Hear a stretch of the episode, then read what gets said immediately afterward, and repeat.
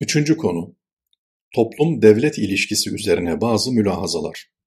Soru: Dinimiz hayatın tam bir denge içinde sürdürülmesini sağlayacak prensipleri ihtiva etmektedir. Bu perspektiften toplum-devlet münasebetinde devletin yeri ve konumunu değerlendirir misiniz? Cevap: İnsanlık tarihinde bazı dönemlerde devletler açıkça kutsanmış, mukaddes kabul edilmiştir. Mesela Roma İmparatorluğu'nun Kutsal Roma İmparatorluğu'na dönüştürülmesi saray otorite ve baskısı altındaki bazı din adamları eliyle gerçekleştirilmiş, tarihe teokratik sistemin bir misali olarak geçmiştir. Kutsal Roma İmparatorluğu'nun idare sistemi, ilahi metinlere, ilahi kaynaklara dayanarak tesis edilen bir sistem değil, daha ziyade o dönemin şartlarına göre bazı din adamlarının ortaya koydukları içtihatlardan doğan kanunlar mecmuasına dayalı bir sistemdir. Bu sistemde devlet ruhban sınıfının siyasi hakimiyetine bağlı olup bir kısım kilise babalarının otoritesinin üstünlüğü esasına dayanır ki bu tam olarak bir teokratik rejimi hatırlatır. Daha sonraki dönemlerde de devletin kutsandığı vakidir. Hatta farklı coğrafyalarda ve Müslümanların çoğunlukta yaşadığı bazı ülkelerde de devlete ve hükümete yapılan saldırılara karşı bir tepki olarak bir kısım çevrelerce devlet adeta kutsanmış, takdis edilmiştir. İdeal devletin gayesi Halbuki Müslümanlıkta ruhban sınıfı yoktur. Din adamlarının ağızlarından çıkan nas yani delil hükmünde bir ifade olmadığı gibi Onların kendi heva ve heveslerine göre çıkarttıkları kanunların da hiçbir bağlayıcılığı yoktur. Yine İslam'da ruhban sınıfı olmadığı gibi, ruhban sınıfı tarafından kutsallık izafe edilmesiyle ortaya çıkan kutsal devletin de İslam'da bir yeri yoktur. Hem İslam düşünce sisteminde devlet bir gaye değildir, o insanların saadet-i dareyne ulaşmaları hususunda yardımcı bir araçtır.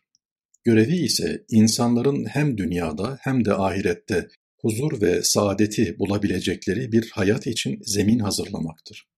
Ayrıca devlet dediğimiz şey netice itibarıyla insanların bir araya gelerek oluşturdukları mekanizmanın adıdır.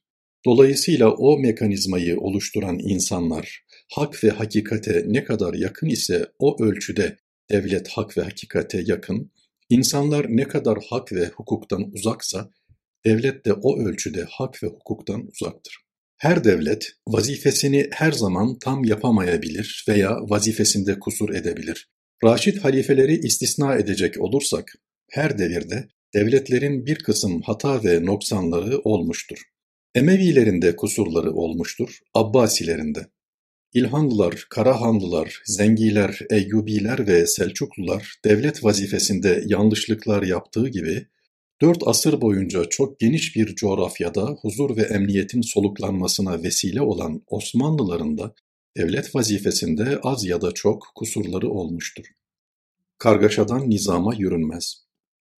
İşte bu noktada meseleye ifrat ve tefritten uzak, umumi prensipler ve külli bir nazarla bakmak gerekir. Nasıl ki İslam ferdi değerlendirirken iyiliklerini alkışlar ve mükafatlandırır, kötülüklerden sakındırır ve kötülüklerden uzak durmadığı takdirde ötede cezalandırılacağını ifade eder, o aynı zamanda bir kısım yanlışlıkları var diye de bir insanı tamamen ademe mahkum etmez. Mesela İslam nazarında insan iman ettiği halde bazen hatalar yapabilir, günahlara girmiş, çirkinlikler irtikab etmiş olabilir ama bu çirkinliklere girdi diye o kişi iman dairesinin dışına atılmaz. O inanan insan yaptığı çirkinlikleri helal itikat etmediği sürece mümindir. Ama işlediği günahlardan dolayı da fasık mümindir, facir mümindir ya da zalim mümindir. İşte millet de, devlet de sevapları, hataları ve günahları olan bu fertlerden mürekkeptir. Dolayısıyla fertler gibi devletlerin de alkışlanacak çok güzel icraatları olabileceği gibi tasvip edilmeyecek hata ve kusurları da olabilir. Bir devlet hakka, hukuka, adalete riayet ettiği sürece ona saygı duyulur, icraatları alkışlanır, desteklenir. Ancak apaçık zulme girdiği, adaletsizlik yaptığı durumlarda devlet kutsaldır, ona saygı duyulmalıdır denilip zulüm ve adaletsizlik karşısında sessiz kalınmaz. Aksine hukuk ve kanunların çizdiği çerçevede zulüm ve adaletsizliğe engel olma adına gayret sarf edilir. Fakat bu noktada azami derecede hassas olunması gerekir. Zira bütün toplumu ilgilendiren meselelerde bir yanlışlığı düzeltmeye çalışırken başka yanlışlıklara yol açılmamalı, yanlışlıklar fasit dairesi oluşturulmamalıdır. İdareye ait hata ve yanlışlıklar düzeltilmeye çalışılırken asla asayişi bozacak bir yola başvurulamaz, gayrimeşru bir yola tevessül edilemez. Mümin emniyet ve güven insanıdır, asayiş ve huzurun temsilcisidir. O her zaman kanun ve kurallar çerçevesinde hareket eder. O bilir ki kargaşadan nizama yürünmez. Ancak nizamdan nizama yürünür.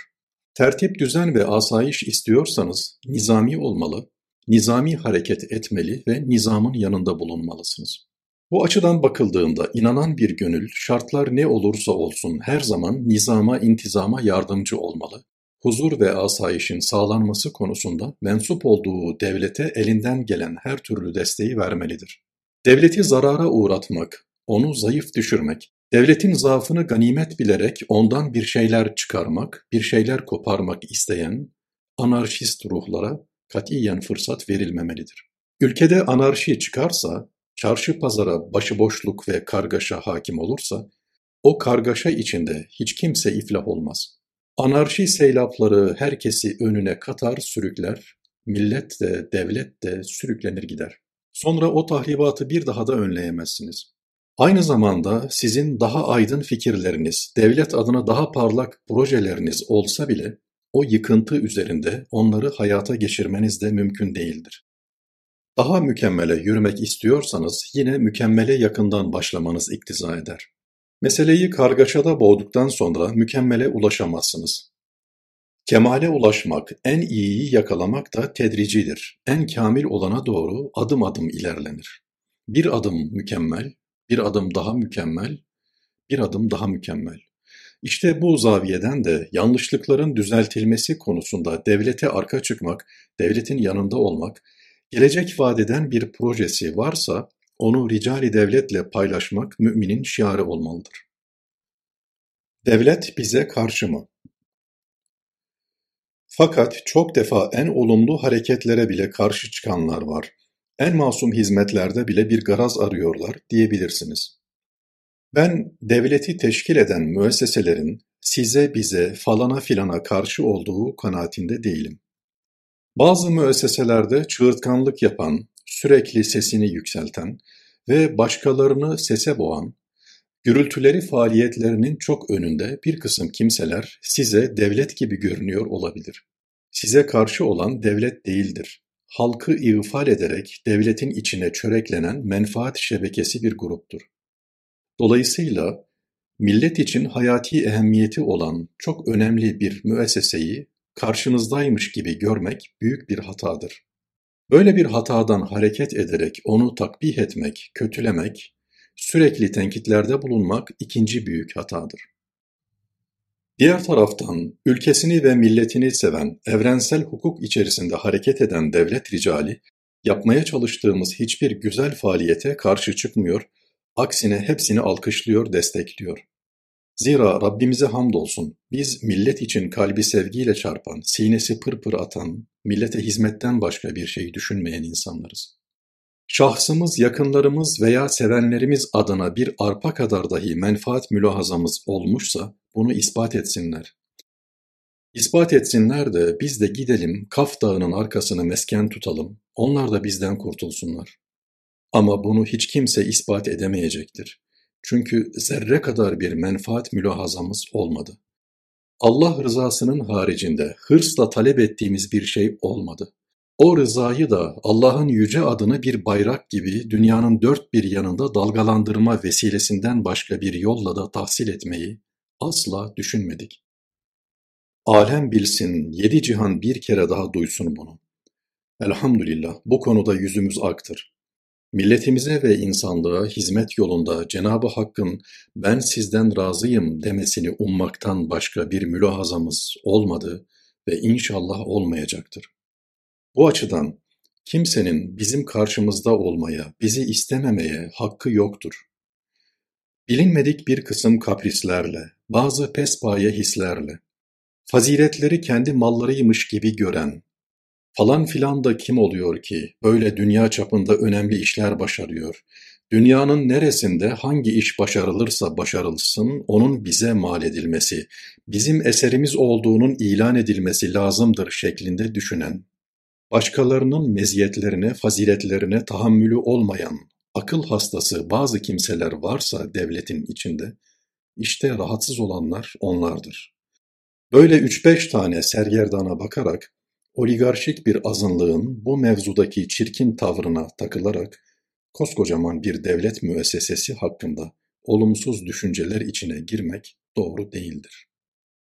İthamlar ve Gurbet Soru Muhterem efendim, devlete ve ricali devlete karşı bakışınız bu iken, hatta bundan dolayı bazı dindar insanların bile ağır tenkitlerine maruz kaldığınız halde, bazı çevrelerce devleti bölmeye çalışan bir insan olarak itham edilmenizi nasıl değerlendiriyorsunuz? Cevap: Ben bu işin ilk mağduru olmadığım gibi son mağduru da olmayacağım. İnsanlık tarihi hep bu türlü mağdurlarla doludur. Hazreti Nuh aleyhisselam karalardan sonra denizlerde de ürperten bir seyahate katlanmış. Arz üzerinde dolaşmaktan men edilince sular üzerinde yoluna devam etmiş, doğup büyüdüğü yerlerden ayrılmış ve takdiri ilahi rıza içinde bir dağın başında aram eylemiş. Hazreti İbrahim aleyhisselam, Babil, Hicaz ve Kenan diyarı deyip durmadan mukaddes göç nöbetleri yaşamış. Hazreti Musa aleyhisselam daha kundaklara sarılıyken anne evinden Firavun'un sarayına göçmüş, daha sonra Mısır ve Eyke arasında hep mekik dokumuş durmuş. Hazreti Mesih aleyhisselam henüz Azize annesinin kucağındayken yolculuklarına başlamış Önceki peygamberlerin geçtiği bütün köprülerden o da geçmiş. Hazreti Zekeriya ve Hazreti Yahya aleyhisselam gibi bazı peygamberler ise göç imkanı bile bulamamış, yakalandıkları yerde haklarındaki idam fermanı infaz edilmiş.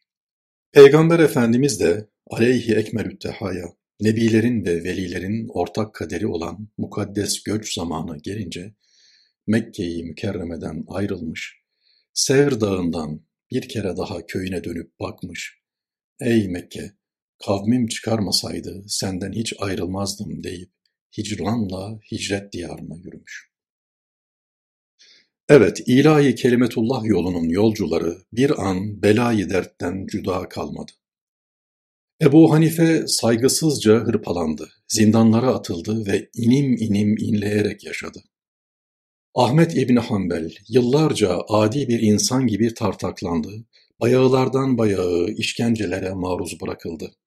Serahsi El-Mebsud isimli eserini hapsedildiği kuyu dibinde telif etmek zorunda bırakıldı. Ve Bediüzzaman Hazretlerinin kendisine yapılan eza ve cefayı ifade eden 80 küsur senelik hayatımda dünya zevki namına bir şey bilmiyorum.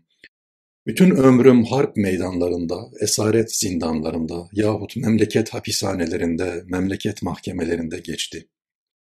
Çekmediğim cefa, görmediğim eza kalmadı. Divanı harplerde bir cani gibi muamele gördüm. Bir serseri gibi memleket memleket sürgüne yollandım. Memleket zindanlarında aylarca ihtilattan men edildim. Defalarca zehirlendim. Türlü türlü hakaretlere maruz kaldım sözleri. İşte çile, ızdırap, gurbet. Bunlar tebliğ ve temsil mesleğindeki herkesin ortak kaderidir. Benim şu anki mağduriyetim de hemen hemen seleflerimin bütününün uğradığı bir mağduriyettir. Bu noktada bazı anlayış fukaraları veya çarpıtma ustaları için belirtmekte fayda var. Ben kendimi burada andığım peygamberler veya velilerin makamında görüyor değilim. Sadece onların adını ve yaşadıklarını hatırlatıyorum. Zira onlar her mümin için örnektir, rehberdir. Onların yolunu takip etmek, yaşayışımızı yaşayışlarına benzetmek kurtuluşumuzun vesilesidir. Aczinin ve fakrının farkında olan sıradan bir insanım. Dolayısıyla bazı ithamlar tabii ki beni çok üzüyor, ruhuma pek ağır geliyor. Fakat bir mümin her şeye rağmen Allah'ın ahlakıyla ahlaklanmalıdır. Nasıl ki Cenab-ı Hak isyankar, günah tutsağı, asi kullarına bile kulu mahluku nazarıyla bakıyor, onları da yedirip içiriyor. Mümin kul da başkalarına bu zaviyeden yaklaşmalı. Haksızlıklar, zulümler ve zorbalıklar karşısında çok bunaldığı anlarda bile hasımca davrananları en fazla Allah'a havale etmeli. Allah'ım ehli imana karşı düşmanca davrananları sana havale ediyoruz demeli. Şuna buna takılmadan, zihnini onlarla meşgul etmeden, kendi yapması gereken işlere odaklanmalı, doğru bildiği yolda elif gibi dimdik yürümeye devam etmelidir.